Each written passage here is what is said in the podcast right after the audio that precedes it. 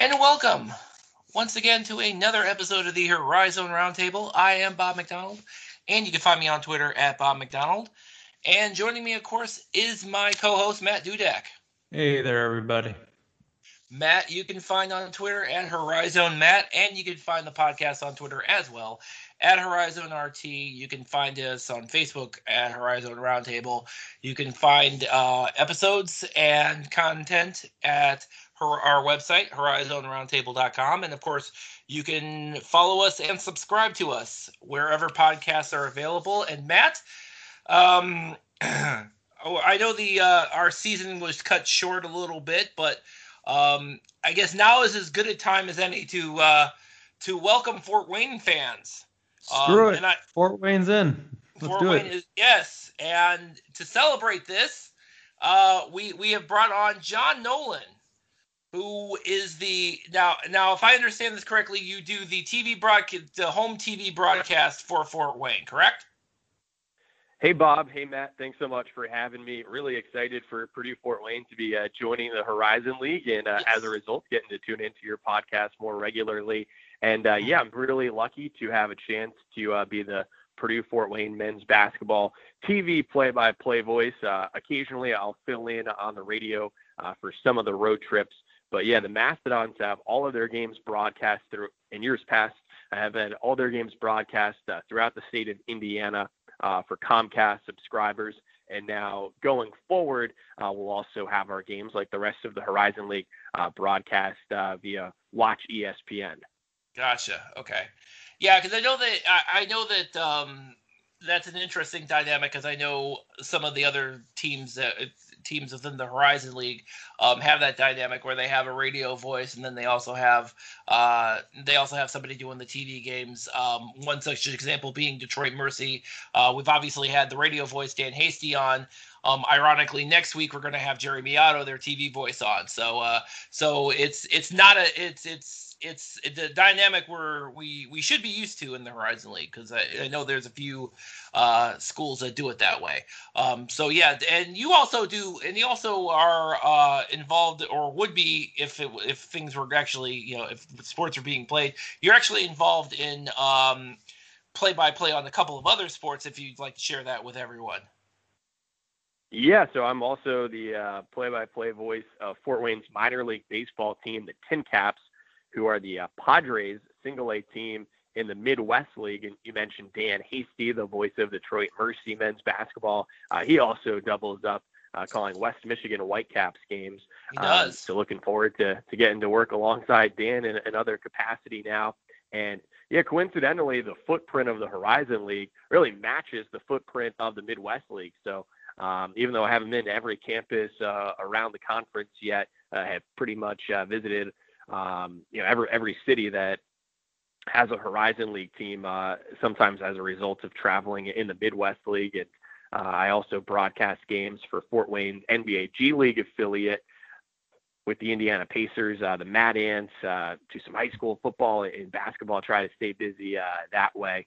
And uh, by the way, just going back to what you were referencing, uh, the radio voice for the Mastodons, his name is Brett Rump, and uh, he'd be a good one for uh, for hardcore Horizon League fans to follow. He's at Brett Rump Sports, and he also hosts a local uh, sports talk show Monday through Friday here in Fort Wayne on the ESPN radio affiliate that that carries uh, Purdue Fort Wayne men's basketball. Um, and so Brett, he's a he's a great uh, ambassador for. Uh, Mastodons basketball and now going forward the Horizon League itself. You know, in the past, and this applies really to all of us, we tried to carry the flag for the Summit League around here, but that was just a bit of a harder sell since the uh, the closest school in recent years was about six hours away there in Western Illinois.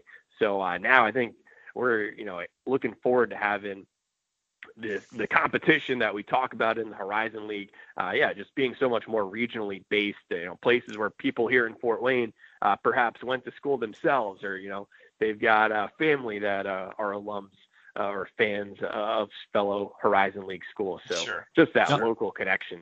Uh, John, I can tell you as a, as, as an Oakland fan, uh, I can tell you that the making this the transition from Summit to Horizon is wonderful. You you guys will love the lack of travel and just the footprint in general. Like you said, it's it's really nice to get out of the Summit from a travel standpoint alone and and just having that you know that regional action there. That's great. Yeah, Oakland and IUPUI obviously uh, the uh, the clear examples of making this transition. And yeah, I was just talking about it from the standpoint of uh, these schools resonating with the uh, Purdue Fort Wayne fan base, but obviously in terms of the real value, I mean financially, not having to pay as much for all athletic programs to be traveling, whereas in the Summit League, uh, routinely making trips out to the Dakotas and Denver and, and Omaha, which for the men's basketball or women's basketball team, you know, at least they were able to fly. Now, uh, in some ways, I'm not sure what's better when you have to make multiple connecting flights and do that during the winter time, where uh, inevitably there are travel delays, or you know, other sports like baseball and softball having to bus those trips, which are literally uh, over 12 hours in a lot of cases. So just not ideal yet. You know, that said, the Summit League was a was a great first conference home for Purdue Fort Wayne, which uh, has only been Division One since uh, around 2001. So, and not to mention from a basketball standpoint, uh, on the men's side and women's side, uh, really strong competition. But uh, for multiple reasons, the Horizon League uh, is just a, much better fit for the Mastodons, and so there's a lot of positive momentum and excitement around that move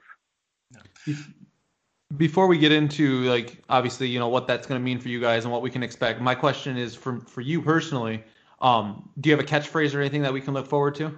Yeah. Mm-hmm.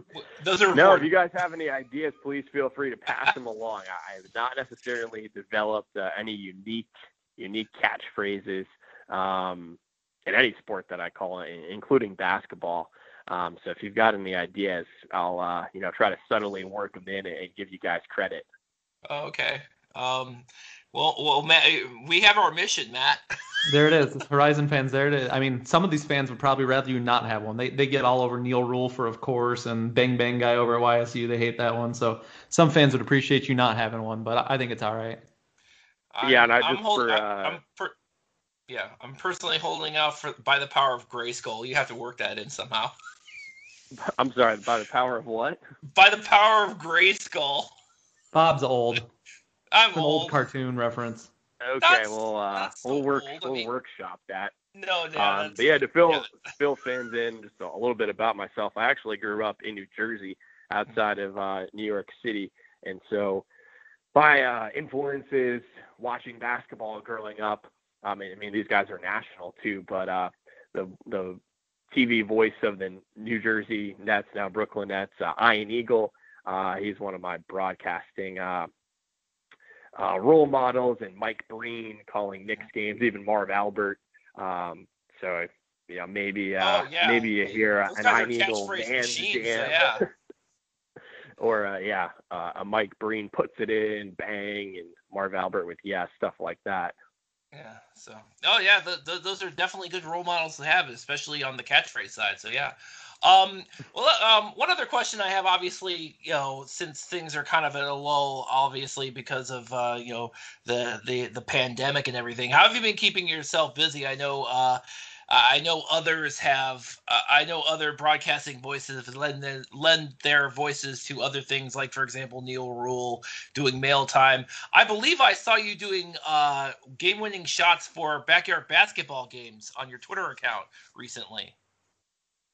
Yep, I've uh, I've teamed up with uh, the Mastodons head coach John Coffman. He's at Coach Coffman on Twitter. A really good follow because uh, he shows you you know his his human side, his personality and, stuff that he does with his family. It's not just uh, just X's and O's basketball. And uh, yeah, creative uh, idea he had. First off, uh, for the Fort Wayne community, he started a hashtag FW Driveway Shooting Challenge so Coach Coffman, he, he has two kids, including a son Tommy, who uh, is around fifth grade, and so you know loves getting outside and, and playing, especially now to uh, stay active. And so uh, being that Coach Coffman, who normally would be on the road nonstop uh, from a recruiting standpoint at this period, since he's at home, uh, he and Tommy have been spending a lot of time shooting on their hoop in the backyard. And so they've put out a challenge to see uh, who around the community can try to keep up and push each other to uh, get up as many shots as possible so that so that young kids and I think it's limited to sixth grade and younger to avoid any potential NCAA violations. Uh, I got to check with uh, you know got to check with the uh, athletic department to make sure you're in the clear there. But yeah, for uh, for kids in the community to keep getting shots up, keep getting better, and then uh, as a spin off of that, we've got hashtag Don's Game Winner, where fans are sending clips to me of you know reenacting last second shots, and so it's been uh, been fun for me to try to stay uh, stay sharp from a broadcasting uh, from the broadcasting side of things, and um, hopefully uh, kids uh, are having having some amusement with uh, these dramatic calls. And since we're in Indiana, I've even thrown in some uh, background noise from the uh, closing seconds of Hoosiers, uh, the classic oh, there movie. You go. There you go. Um, so let's just, let's just kind of get into the let, us jump into kind of Fort uh, Purdue Fort Wayne, and I keep saying yeah, and I, I, guess that requires a little bit of explanation for some of you, uh, some of us who, well, not uh, for some folks who are used to calling them IP Fort Wayne. Um, a couple years ago, as I understand it, they uh, is now just Purdue Fort Wayne. Um, Indiana is no longer involved in the equation. Yeah, no, no, uh, no fault of anyone out there who uh, is confused or has had a, a tough time keeping up. Um, yes, the school for over 50 years was conjointly run by Indiana University and Purdue University, mm-hmm. so it was uh, known as IPFW. Mm-hmm. Um, then, yeah, the university itself uh, formerly uh, changed its official name to simply Purdue Fort Wayne a couple of years ago, uh, and then there was sort of a, an interim where the athletic department was branded as simply Fort Wayne. Um, from a from the basketball side of uh, things, it really has been amazing that Coach Coffman and his staff have been able to uh, to continue to recruit at the level that they uh, that they were, despite you know the challenge of when you're a high school kid and you've got uh, you, you've got uh, kids that you're recruiting that have offers from all over the place. You know that branding actually um, you know, is really important. And so they had to go through the name changes uh, multiple times. But now, uh, in addition to the uh, Horizon League partnership, you know, there's more stability on campus, knowing that for the long haul now it'll be Purdue Fort Wayne. Um, and you know, don't have to worry about that potentially changing. I mean, even the colors did change because the school had been blue and white uh, yes. for many years, and now um, has switched to black and gold like Purdue, though there still is a, an accent of blue that uh, has been carried over. Sure, more, sure. More importantly, have we kept the mastodon, um, the, the the actual mascot that that was there ten years ago when Oakland was in the conference? Because that was a great costume. Yeah, well, I think Don has uh, Don's had some improvements over the years too, but uh, the the mastodon mascot Don, yeah, just uh, besides wearing black and gold, with a little bit of blue these days. Uh, I think he's been spiffed up, but uh, he, at at his core, uh, still still the same. All right, that, that's important because again, it, it, was one of my favorites back in the the summit days. So I know the other yeah recently, uh, you know, one of the social media memes that was going around was uh, you know like how people looked on March 1st versus April 1st with all that's been going on in the world, and I think they did dig up an old looking uh, version of Don. And uh, compared to the compared to the present day, though, now I think he's looking better. I feel like the old Don costume was like Snuffleupagus on Sesame Street, and there's probably like four people in there, but I'm not sure. Yeah. that up. It, I think he's gotten a little bit. Uh, he's been spending more time in the weight room. Is a stronger version than perhaps uh, it, about a decade or so ago. There you go. So, um, so I actually want to. So uh, John Coffman, obviously the head coach. Um, we, I, want to say I know a little bit about him. Um, so if you can kind of shed a little light on kind of you know John Coffman, what you know his his overall coaching style.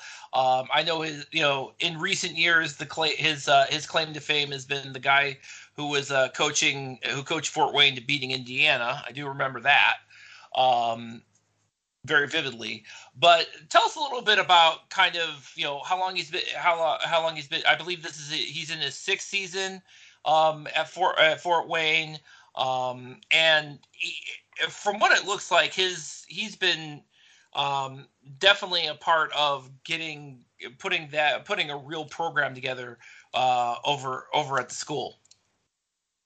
Yeah, absolutely, and I can't say enough about uh, John Coffman, the coach or or the person. He's someone who I feel uh, really fortunate to have been able to uh, to to spend time around here over these last um, half dozen years, and so he'll be going into his seventh year as the head coach. Seven. Spent the okay. previous previous couple of years as an assistant under Tony Jasick.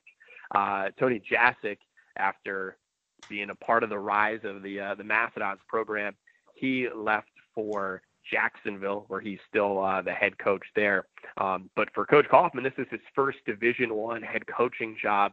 Uh, a guy who really paid his dues, about 20 years as an assistant coach in college basketball, uh, starting at the uh, Division Three level, uh, eventually uh, working his way up to Stetson University, where he was a longtime assistant there down in DeLand, Florida. I had spent multiple years at Colgate in uh, the central New York area before coming to uh, Fort Wayne and now calling this home. And uh, a cool fact about Coach Coffman is that uh, his better half, his wife Tracy, she's actually a head coach too. She is a head coach at a local university over in Northwest Ohio, uh, Northwest Ohio, uh, where she's a softball coach.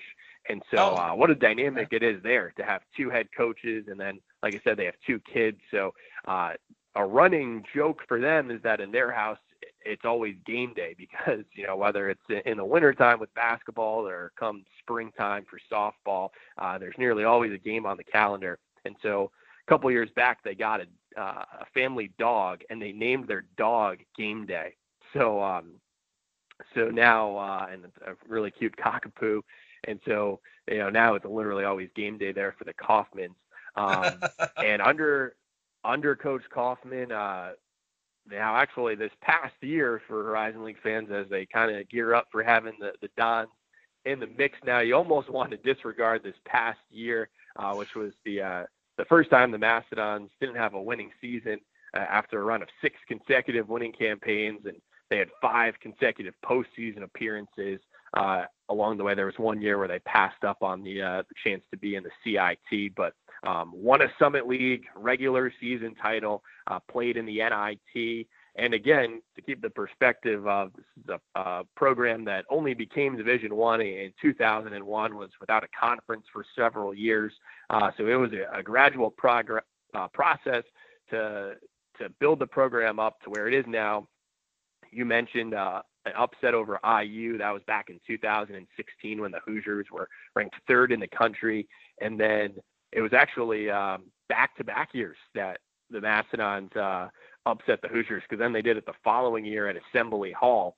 But yeah, for fans who kind of just want to get a feel for the the personality and character of Coach Coffman, actually, Big Ten Network, you can still find it on YouTube. Uh, you know, they had posted a post-game interview that that Coach Coffman did after that uh, epic upset of the third-ranked Hoosiers, and it, it right there actually just gives you a great sense of the type of person that Coach Coffman is because you know, there's a moment where you could just be pumping your, uh, pounding your chest and really kind of seeking the attention, but instead he made sure to credit Coach Crean uh, from IU at the time for the fact that they were willing to schedule um, the Mastodons and what it meant for the Fort Wayne community because that that initial upset was actually played in Fort Wayne at the Allen County War Memorial Coliseum. There were uh, 10 to 12,000 fans who filled up the arena. That was as big of an event as uh, I've experienced in my time in Fort Wayne. And shoot, I think people will tell you uh, over the last several decades, uh, you know, there's really not been a, a bigger event in the Summit City than that because there are so many longtime uh, Hoosiers fans here. And um, yeah, for that matter too, in that interview, he was holding his son Tommy uh, in his arms because uh, he's definitely definitely a, dedicated family man too, um, and just has has a great sense of humor and um, and is a, someone who's super detail oriented, uh, and that has really been the uh, the backbone of the success for the uh, the program over the last uh, six years with him as the head coach. You mentioned the uh, the Coliseum. Um, is that where Fort Wayne's playing most of their games now? I know I've been to a couple Oakland Fort Wayne games back in the day there. Um, but don't they use two different um, gyms? Like, what what's the story with all that? Can you explain that for us? Yeah. So so the Allen County War Memorial Coliseum, which has a lot of history to it, you go back to uh, the early days of the NBA and the Pistons before moving to Detroit actually started in Fort Wayne as the, the Fort Wayne Zollner Pistons. And so they played uh, in two of the uh, early NBA finals. Um, the Coliseum actually hosted the third ever NBA All Star game back in the 50s. Um, drawing a blank right now on who I know Bob Cousy played in that game, and uh, it was George Mikan who was the MVP. There we go uh, of that game. Um, and so that's where the Mastodons play the uh, vast majority of their home games. It's basically across the street from campus, and the Coliseum is also the home of the Fort Wayne Mad Ants G League team, as well as the Fort Wayne Comets of the uh, ECHL and, and the Comets. They're one of the most successful minor league hockey teams in the entire country, and you know it's a, a big building that hosts concerts and lots of conventions and other events too. Uh, and it's basically across the street from campus. Uh, on campus, uh, Purdue Fort Wayne has the Gate Center. Uh, that's much more of uh, an intimate atmosphere with a capacity uh, of just around 2,000 or so. Um, but yeah, in recent years, the Dons have played the uh, vast majority of their games at the Coliseum, and I think that'll be the case again going forward. And uh, who knows? I think that could be a, a, candidate to perhaps host a Horizon League uh, tournament down the road. I think it would really be a great fit geographically, centrally located for the league, and uh, that great size too of, of 10,000 plus. I didn't know Bob had any. Um, yeah, it'll be interesting because what you guys. Sorry, probably, my fo- microphone muted. Oh, Sorry, my bad. Um, what um, you know, you mentioned the Horizon League tournament. That's an interesting thought because originally we were told that no yeah. um, venue would be used that was somebody's regular uh, gym, but then IUPUI plays in the farmers Col- farmers more farmers coliseum? What do they call whatever they call farmers that. Coliseum yes. Farmers coliseum and all of a sudden the, you know the horizon league tournament was there and that was the surprise and kind of went against everything we'd been told. So can't rule out that it moves to fort wayne. Who knows? And if i understand it correctly yeah. fort wayne was mentioned as a possible place too um, at some point at some point in time. I can't remember if they if it, that was any more than a any more than you know talk or a proposal or anything like that. I don't know yeah, I don't have any inside information there, but uh, actually, I think a couple of years ago, before Purdue Fort Wayne was uh, was even officially entering the league, I think there were Horizon League uh, officials who came to uh, to tour the Coliseum as uh, the local tourism bureau had put in a bid looking to host it. Um, if you go back, the Summit League had rebranded. Before that, it was the uh, the MidCon Conference and uh, when when Valparaiso was a member, Fort Wayne actually hosted that league tournament um, once or twice. So there is some precedent for uh, for the city hosting a conference tournament. And actually, you know, one of the couple of the casualties of uh, of our current pandemic is that uh, the Coliseum missed out on getting to host uh, Sweet 16 and Elite Eight in the uh, Division One women's basketball tournament. Um, that was going to be um, a really cool event and uh, would have been the second year in a row too to host the uh, Division Three men's Final Four. So hmm. um, yeah, just when you talk about the standards of the facility, um, they've hosted uh, NCAA events like that. Okay, that's always good. So, eh, so you mentioned that uh, this season was kind of a down season for for Fort Wayne. Um, so kind of give us a little bit of uh, let us uh, tell us a little bit about uh, who they got coming back and uh, you know what what what what we can expect, what kind of uh, what kind of players we're going to be need to game plan for during the Horizon League season.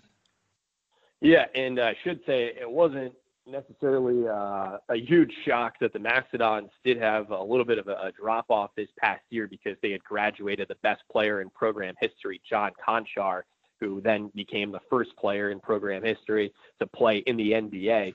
He's uh, on a two-way contract with the Memphis Grizzlies, and after spending uh, the majority of the early part of the season with their G League team in Memphis, uh, he was increasingly gaining minutes with the Grizzlies in the NBA, and so uh, this stoppage is now kind of uh, stymied uh, stymied his momentum there. But that, that was a lot of fun to see. Was, he had some highlight plays and an upset that they had over the Lakers uh, as one example, and obviously that's an up and coming team in the NBA. So uh, a lot of fun to see uh, John Konchar representing the Mastodons there, and, and he was an amazing development story for Purdue Fort Wayne because he had only one other Division One scholarship opportunity coming out of uh, high school in West Chicago, and actually redshirted his first year with the Mastodons um, because he was uh, a pretty slender guy and put on literally 40 plus pounds of muscle during that redshirt year and then went on to become an all league player for four years and for you know horizon league fans who just uh, were keeping a pulse of college basketball um, over the last uh, five or so years. Mike Daum from South Dakota State was one of the top players and scorers, uh, really in NCAA history. And so it just so happened that Konchar and Daum uh, spent the same five years together because they both had redshirted and then had these incredible, incredible uh, careers. And so Konchar never wound up as the Summit League Player of the Year because Daum got that three years in a row. Basically, any other point in time, Konchar is probably Player of the Year. Not to mention here, as an aside, the Summit League, you know, I think has some bias uh, towards the Dakota-based schools. The league office is in Sioux Falls, um, South Dakota. But uh, but I digress. Absolutely. Um, I hadn't noticed. Yeah, yeah, yeah. But uh, yeah, so the Mastodons lost John Konchar. Um, yet that said, now looking ahead, uh, Jarred Godfrey was an honorable mention All League player last year as a sophomore and he kind of he, he, in some ways he sort of uh, stepped into that John Konchar role as being a, a bigger point guard at six five. Uh, Jarred's from uh, the Atlanta area, and I think one area where you're going to see progress from him next year was that this past year, his first year having the reins at point guard, uh, he wound up turning the ball over um, more than the Dons would like to see it. But a guy who could score it and facilitate had, uh, I believe, multiple double doubles this past year. Plus, with his size, can uh, can crash the glass and rebound too. But um, yeah, the type of guy that you want leading your team. You go back to when he was uh, he was younger. He was an Eagle Scout um, in high school and uh, really steady uh, and poised. And so, you know, he'll have the keys to running the team going forward next year. Um, one player who emerged as one of the top uh, freshman in the Summit League last year was Deonte Billups. Um, he's from Macomb, Illinois. So that's along the Mississippi River, Quad Cities region. And uh, yeah, Deonte, for a guy who wasn't even recruited by some of the schools like Western Illinois in his backyard, um, yeah, he was someone who during the non-conference last year came off the bench and then evolved into a starter. And he's really dynamic because again, around uh, six five or so, he's I guess the word that comes to mind is bouncy. So he had multiple games with double figures in rebounding, um, but he can step out and, and, shoot it from three as well. I guess I, I should point out, before going any further, that uh, some people had given Purdue Fort Wayne the nickname of Three Nation uh, in recent years because prior to this past season, they had spent four consecutive years top 15 in the country in three point shooting uh, as far as threes per game. Some of those years they were in the, the top five in percentage too. And so, you know, that's been a trend across basketball, right? But I think the Mastodons have really embraced that as much as anyone, and they want guys who are able to shoot it one through five. So, yeah, in terms of returners for next year, a senior for the Mastodons will be Dylan Carl. Um, you know, he's a 6'11 post player, and he this past year actually did show a back to the basket post game. But um, you know, his favorite player probably to model himself after in the NBA would be a Kristaps Porzingis. So again, it gives you the the image of a guy who can step out and shoot it from three too. Um, this past year, another newcomer who's a transfer from Kansas State was Brian Patrick. Um, yeah, he was with that Kansas State team that went to the Elite Eight uh, a few years ago. Uh, wasn't necessarily a, a, key piece in the rotation, but you know, an idea of the talent that he has playing for Bruce Weber. He's as athletic as anyone. Can jump out of the gym, can shoot it too. So he'll he'll be back for uh, for a senior season, and then uh, some other you know rotational guys are coming back. But just this past week, the Mastodons uh, announced uh, three new commitments to the program, and so I mean, at, at this point, you know, time will tell how guys uh, are pieced in. But one who you, you could probably see being uh, an impact player right away would be uh, oh six foot eight wing player named Bobby Planutis. He's transferring in from St. Bonaventure in the Atlantic 10. Last year he didn't sh- uh, he didn't shoot it uh, as well as he had uh, his freshman year when he was actually at St. Mary's in the uh, NEC. He shot like 50% from three as a freshman. Um, and he is able to be immediately eligible as a grad transfer. He's someone who's uh, academically ahead of the game. So he's coming in to join the Mastodons with two years of eligibility. Um, a guy who you know has the size to, to play inside, but can again stretch the floor. Um, one who you know might wind up being a real steal for Purdue Fort Wayne is a six foot eight kid out of Memphis named Jonathan DeJournette, who, according to some rankings, uh, is a, a, top seven player out of the state of Tennessee. I, I think I saw that he was recently starting to get some interest, not offers, but interest from the likes of Dayton and Georgetown. So, you know, the fact that the Mastodons uh, were able to secure him is really exciting. He looks when you see the highlight film of him, uh, he looks like a kid who's still growing into his body, but at six eight can run the floor uh, with some pretty uh, pretty impressive athleticism.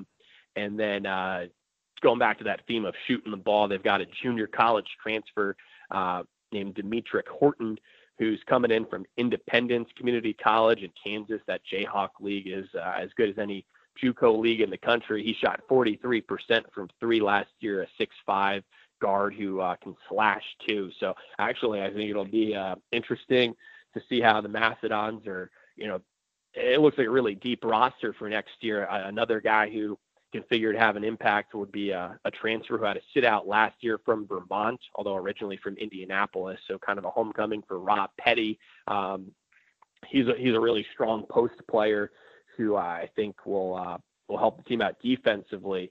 So this past year, while the shooting numbers were down for the Mastodons, it was actually their top defensive team um, during Coach Coffman's era, based off of uh, some based off of uh, some numbers to evaluate. So it'll be interesting to see how the Mastodons kind of the, the mentality that they had uh, down the stretch this past year, where the offense, you know, was, was not at its uh, usual usual rate of putting up about 80 points per game they had more of a commitment on the defensive end and had a quote unquote whatever it takes mantra. So see if they're able to uh, to carry over that grittiness on the defensive side, um, and then if they can kind of have a return to form shooting the ball, you know, I think that would project them to be a contender in the horizon. You really answered my question. I was going to ask about you know the tempo that they play, but it sounds like they're a pretty up tempo team. I mean, you talk a lot about shooting the three, so um, obviously, they're you know getting into that, but it sounds like they're gonna they're gonna push the ball and try to score around 80 points a game, which is you know fits in pretty well with the Horizon League mold for most of the teams, I would say. Yeah, definitely a fun brand of basketball. One of the the popular lines from Coach Coffman, and if you're tuned into broadcast, a lot of times you can even hear him say it in the background. Is uh, get it happy or make it happy. He likes to say, make the ball happy, and you know the ball is happy when it's moving side to side, quick ball movement. Um, yeah, so again, if you look at KenPom numbers from this past year, they would be an outlier compared to uh, previous years under Coach Coffman, where they were playing at one of the faster tempos, um, you know, in the in, in the entire country. So, um, obviously, one of the things that uh, you know, obviously, we have. I'm sure you've seen a little bit of kind of the way the Horizon League plays um, during this past season. Um, last year, uh, last year, if I'm not mistaken, you know, Fort Wayne played IUPUI. And we'll talk a little bit about kind of that dynamic between those two schools in a minute. But in terms of the way that the Horizon League has um, it was positioned last season, where do you see know, where do you see Fort Wayne situated in kind of the dynamic of the Horizon League next season? Um, like I said, you know, last year for at least most of the for a good chunk of the conference schedule, there was kind of a logjam between about the the third place and eighth place teams in the conference. So, where do you see Fort Wayne kind of situating into the into that into this dynamic next season? Yeah, really fascinating question. Uh, and I still have got to do my homework to uh, to look at what everyone else in the league has coming back for next year.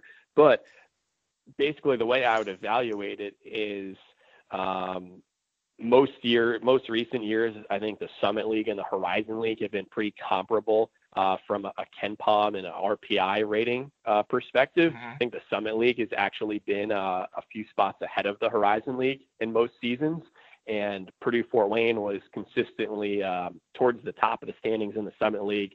and had one regular season uh, championship and uh, a couple other finishes in, in, second or third. And doing that despite the challenges, like we talked about before, of um, sort of being the uh, being the team that in the misfit uh, as far as the rest of the geographic base that presented uh, its own obstacles and whatnot. So I mean, I think the ten sort of uh, project Purdue Fort Wayne to to certainly be uh, the top half of the league team now going forward into the horizon. And um, in, recent years, Purdue Fort Wayne has played, like you said, IUPUI. They've had some meetings with uh, UIC, uh, Detroit Mercy, um, even another one, which uh, fans wouldn't catch this by looking at the schedules. But Purdue Fort Wayne has uh, routinely had a preseason uh, closed door scrimmage against Youngstown State, so some mm-hmm. familiarity with uh, with another opponent there. Um, so yeah, I mean the mat and basically when you look back on Purdue Fort Wayne's time in the Summit League uh, and some of the accolades that were collected along the way, like a regular season title, like upsets against uh, Indiana, you know, a Coach of the Year award for Coach Coffman, a, a Player of the Year. Uh, before Con- John Konchar, Max Landis actually won uh, a Player of the Year. He's a guy playing overseas now. Um, the, the one thing that eluded Purdue Fort Wayne uh, during that run in the, the Summit League was getting to the Big Dance State. They made the championship game, but uh, never got never got that ticket punch. So I mean, this is a program that has clearly been knocking on the door, really hunting that elusive uh, sure trip to uh, to the NCAA tournament. And uh, yeah, no no doubt about it. I mean, that is the uh, that is the goal and, and expectation here uh, going forward for the Mastodons. Now, Fort Wayne obviously um, is not going to completely get away from the Summit League. As I understand it, this is going to be the first year of the Horizon League Summit League Challenge.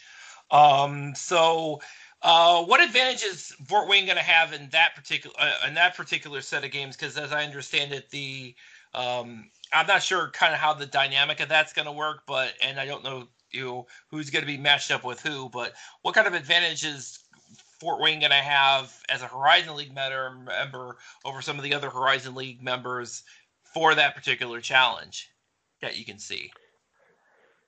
Yeah, I know, and that that will be the the case with the the Summit League Horizon Challenge coming up this year. Uh, you know, an advantage will be that they would have less less time uh, than necessary uh, or less time than usual in the non-conference having to uh, prepare a scouting report since that'll you know in all likelihood already be uh, taken care of. Of course, then it goes both ways where the opponent's already going to know their personnel uh, basically inside and out too. So yeah, that that is fun. I mean, there you know as I was talking about, there have been some headaches with the travel uh, of playing Summit League uh, opponents in the past. Uh, not sure yet if they'll have a home date or a road date. Um, but yeah, it is kind of a, an ironic thing that uh, even as they, they leave the Summit League in some way, they're still going to have that uh, connection, which again is a good thing too because Summit League's a really strong uh, basketball league, uh, a lot of respect for uh, programs and coaches uh, over there. So it'll be good to be able to to keep keep that tie uh, in some way. John, the past couple years, uh, the summit's actually been ranked ahead of the horizon, and you know, like KenPom rankings, that kind of stuff. Um, just in your perspective, do you think that's accurate? Do you think that this is a step up for Fort Wayne? Is it just the logistical, you know, footprint that we've talked about? Like, what what are your thoughts on that? Yeah, I, I was mentioning that earlier too. I mean, it's been a little bit ahead of the Horizon League, but you know, again, when you look top to bottom, I mean, one thing that really uh, I think is impressive about the Horizon League is the uh, the the depth of the league and the parity. I mean, I guess what looking this past year, maybe an IUPUI and uh, Detroit Mercy uh, didn't quite carry their weight over the full course of the season. Um, but it doesn't strike me, and you guys know a lot better than me, but it doesn't strike me as a league that's uh, necessarily been too top heavy Uh, it's it's still the type of the league where the the team that's maybe in the basement has a shot at knocking off uh, knocking off whoever's at the top of the standings. Um, whereas I think the Summit League did tend to have um, more years than not, it was a little bit more on the top heavy side with uh, South Dakota State, North Dakota State, uh, primarily kind of going back and forth as the top dog, and uh, and there were a couple of uh, couple of bottom feeders um, in the Summit League, whereas uh, the Horizon just seems like um, there's more consistent parity uh, in the conference. It's always interesting to get you know an outside perspective, if you will, even though you're kind of on the inside now, just to see how other people see it. I mean, we get jaded. And what's that? I just said, as, as, fans here, we get jaded. You know, you, we're we're, we're gonna sit there and rip yeah. on Detroit Mercy and IUPUI for carrying it down, but it's interesting to see the outside yeah. perspective. Well, like as I was saying, part of the advantage that uh, that the South Dakota states and the North Dakota states had in the Summit League, and you know, to their uh, tremendous credit, is that in some ways those are almost uh, comparable to uh, to Big Ten type schools in that they're like the flagship universities for their states, and that's the go-to event for fans there. So you know they're packing buildings um, with you know five thousand plus plus fans uh, and having like true, real, uh, distinct home court advantages. Like South Dakota State, uh, literally, I think has had the top home court advantage in the entire country over the last decade or so. Um, if not number one, they are in the same mix as Duke and Kansas and you know Gonzaga and and those really elite national programs. So, and then you throw in that the conference tournament is annually held in Sioux Falls, South Dakota, which is nearby to uh, South Dakota State's campus and not all that far away for North Dakota State. So, uh, Summit League tournament is not by any means a neutral site venue. Um, again, you're, there it's bigger than their home their home arena, so it's uh, around eight to ten thousand uh, fans, pretty much all wearing all wearing the same color, and it was never it was never Purdue Fort Wayne's color. Um, so yeah, when you kind of look back on the Don's time there, that was that was one of the hurdles for trying to get into the big dance is that the conference tournament entailed uh, significant travel and basically playing road games. And you know now with Horizon League tournament in Indianapolis, all of a sudden you know, one that's just pretty centrally located for all of the Horizon League to have some fan representation, and including for Purdue Fort Wayne. So, um, you know, you're not going to have to sort of be viewing your own conference tournament as uh, as some kind of major adversity of playing on the road. Sure. You, met, you obviously you mentioned Indianapolis, um, and you know, Fort Wayne and in, uh, IUPUI have obviously played multiple times over the past couple years since IUPUI has left the left the Horizon League. Um, tell us a little about if there's is there going to be some sort of potential in-state uh, kind of rivalry going on between those two schools, or is it just kind of just another game on the schedule at this point?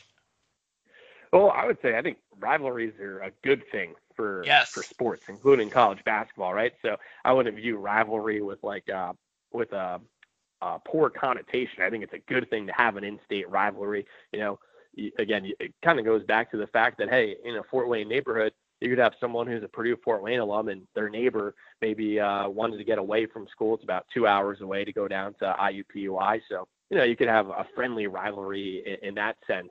Um, and yeah, it's going to be a rivalry too because like we said, geographically not too far away. So that means you're in some cases probably going after the same recruits.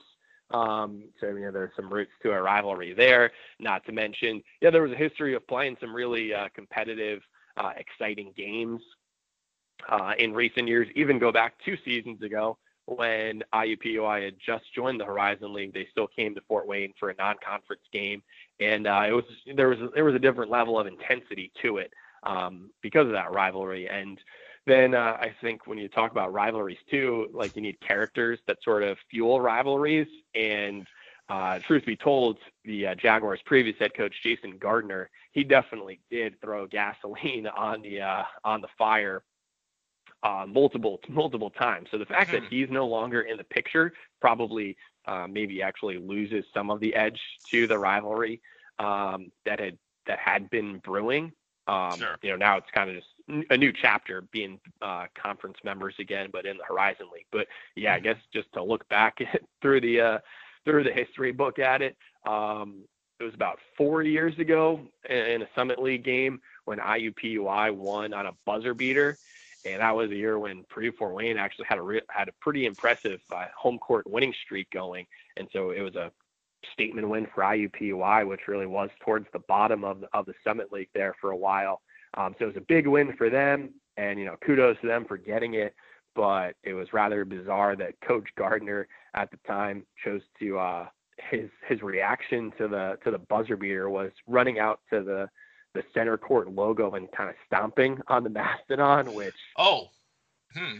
was he sober? You know. Oh no. Yeah, yeah. Well, I, I won't touch that one. You don't but, have. Um, yeah, you don't. I will. Don't worry. Yeah, I think it was actually think it may have been the same season when again there was a game that went down to the final second. Uh, Purdue Fort Wayne had a had a last second shot that could have uh, tied or won the game. Um, didn't go in, so IUPUI wound up um, again with for them a really big win. And this one, I, I kid you not, Coach Gardner stood up on the scorers table, and as if that's not bizarre enough in itself, then he he stared down the collection of of Mastodon's fans who had made that trip down to Indy. So, you know, and that was one where I think after the fact, wow. um, I think there was reprimand from the Summit League or from IUPUI itself, and Coach Gardner put out an apology afterwards. Um, but you know, stuff like wow, that. How did we miss this, man? well, and John, you actually kind of give us a perfect transition. Um, we're looking for Fort Wayne fans. We do a fan battle royale. Yes. We still need a mm-hmm. representative, but like, I mean, are there are there fans that follow this team pretty, you know, exist. pretty crazy? Like, what what are we missing? Why can't we find our, ourselves some Fort Wayne fans? Yeah, well, I'll definitely make sure to help you out with that. Uh, it's a growing fan base because, yeah, and just when you look at the uh, the context of things, Fort Wayne for for many years, um, when people were picking a favorite college basketball team to root for, they were going with you know, IU or Purdue, especially, you know, when you look at the uh, the traditions of those schools under you know Coach Knight and Coach Keady, um, and Purdue Fort Wayne, as I previously said, only became Division One in 2001, and it was taking its lumps there. So it's still a relatively new thing for the fact that not only does, does Fort Wayne have its own Division One school, but it has a men's basketball team that is beating IU and is you know, right there in the thick of contention for an NCAA tournament bid. Um, and like I was saying with Coach Coffman, he's such a, personable guy. I mean, he has the one of his mantras too is actually that he's building the fan base one fan at a time. So I mean, a good story uh, off that. And like I said, uh, Brett Rump, the radio voice, hosts a local sports talk show, and so I mean, frankly, Brett probably gives more attention to the Mastodons on his daily two hour show than the average host would um, for a mid major college basketball team. And as a result, there was apparently someone who, with some level of frequency, would text into the show's text line basically saying, like, nobody cares about Mastodon's basketball, stop talking about them. And it got to the point where Coach Coffman actually um, because he'll go on the show and as a guest, so he was, you know, aware of the fact there was someone trolling the show. Coach Coffman, instead of saying, you know, screw you, he actually offered his complimentary tickets to this person, uh, and I think they had a, a child that they brought, and so sure enough, that guy went and brought his kid to a game, had a really great time, you know, recognizing that in this case it was a free ticket, but uh, for the average fan, tickets are really affordable. I mean, sure. for like ten or twelve dollars, you can be pretty close to the court, and you know it's a family-friendly experience. It's exciting basketball. Um, the fact that again, the team plays an up-tempo, unselfish style, you know, that just makes it all the more appealing. Um, and you can have someone like Coach Coffman who's willing to, after the game, you know, go around, shake hands, you know, just literally thank thank fans for coming. And uh, yeah, there there was that troll became a fan. I actually had a chance to meet him myself at a game this past season for the first time, where uh, Coach Coffman set it up for this guy's son to take pictures with players on the court after a game. Um, and so, you know, it's just stories like that show the growth growth of the program um, and, and, just more and more community involvement that uh, that the whole athletic department is involved with that is helping to uh, helping to really grow the the Mastodons brand, you know, locally and, and regionally too. Sure. Yeah. All right. Well, well, John, thank you very much for for joining us once again. Um, where can people find you online? Yeah, uh, fans can follow me on social media at I'm at John J O H N underscore G underscore Nolan N O L A N. And uh, yeah, would would love to interact with uh, Horizon League fans from uh, from around the conference, and you know, fingers crossed. Uh, at some point, we'll be traveling during uh, the minor league baseball season with the TinCaps and going to some Horizon League uh, cities. There you go. And so yeah, maybe hope to to catch some fans in advance, but otherwise, looking forward to to getting to know everyone in the league.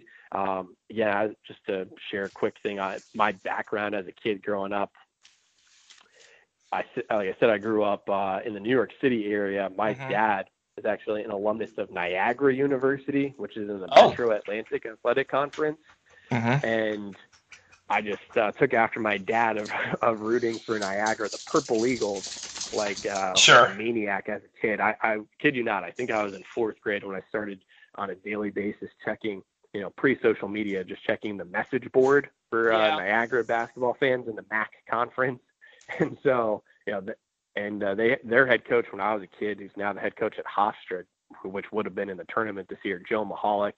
Um, mm-hmm. you know, it's very similar to Coach Coffman, where he's the type who, when I got to go to some games when they'd play in the New York City area, know, he as a little kid, he let me sit on the bench and help the managers fill up the water cups.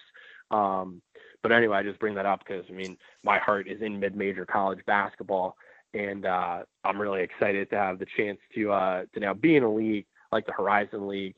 That uh, yeah, I think is just an awesome, awesome mid-major league, and uh, yeah, can't wait for uh, Purdue Fort Wayne to uh, to become a fixture in it. All right, great, wonderful, man. We yeah, and, and, we're happy to have you as well. So um, yeah, definitely. Uh, but and again, definitely thank you again for coming on. Um, that's going to wrap it up for us. As always, you can find uh, episodes of the Horizon Roundtable at horizonroundtable.com. You can find uh, you can also find us wherever podcasts are available. We're everywhere, so subscribe, do that, and you can also pull us up on your Amazon or uh, Amazon or Google devices. And like I said, that's going to do it. And thank you all for listening.